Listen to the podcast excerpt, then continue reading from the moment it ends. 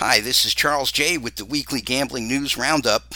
The news today is brought to you by EasyMobileCasino.com and PlaySlots4RealMoney.com. That's the numeral four. You know, it's interesting that since last year, when the Supreme Court overturned the 1992 federal law prohibiting sports betting, 43 different states have either legalized it or initiated some kind of legislation to establish it. And you have to imagine that some of the big boys who haven't explored it yet, states like California, Florida, and Texas, will do it in the near future. According to the American Gaming Association, legal sports betting in the United States passed the $10 billion mark in July. And even though that doesn't necessarily put a dent in the amount of money that is bet illegally on sports just yet, give it time because there's a lot of room for growth. That's because some of the states that have implemented sports betting haven't yet expanded to online and mobile wagering, but they will. And when they do, their revenues could go up exponentially.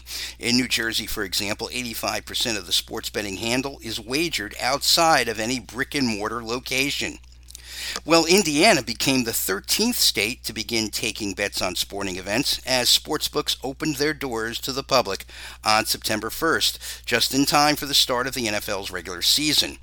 The Ameristar Casino in East Chicago has installed five betting windows and a host of kiosks next to its stadium sports bar and they're just one of a number of Indiana casinos that are now accepting sports bets. The Northwest Indiana casinos, in particular, are considered to be something of a threat to casinos in the Chicagoland area, and that's because while the state of Illinois has legalized sports betting, it has not yet framed the rules and regulations for it. So neighboring states like Indiana will have the jump on them. It's been festive. Chicago Bears legends like Mike Ditka and Devin Hester were on hand for the grand opening at the Ameristar, and the state's chief executive even got in on some of the action. Governor Eric Holcomb, who had originally signed the sports betting bill into law, placed the first bets at the Indiana Grand in Shelbyville.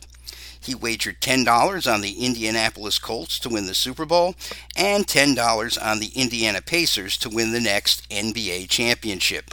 By the way, at BetAny Sports, the Colts are listed as 22 to 1 to win the AFC championship while the Pacers are 50 to 1 to win the NBA title. The NBA favorites, perhaps not surprisingly, are the LA Clippers at plus 390, while the LA Lakers are next at plus 445. Remember to visit easymobilecasino.com and playslots4realmoney.com. Remember, that's the numeral 4 for more updates. I'm Charles J., and that's your weekly gambling news roundup.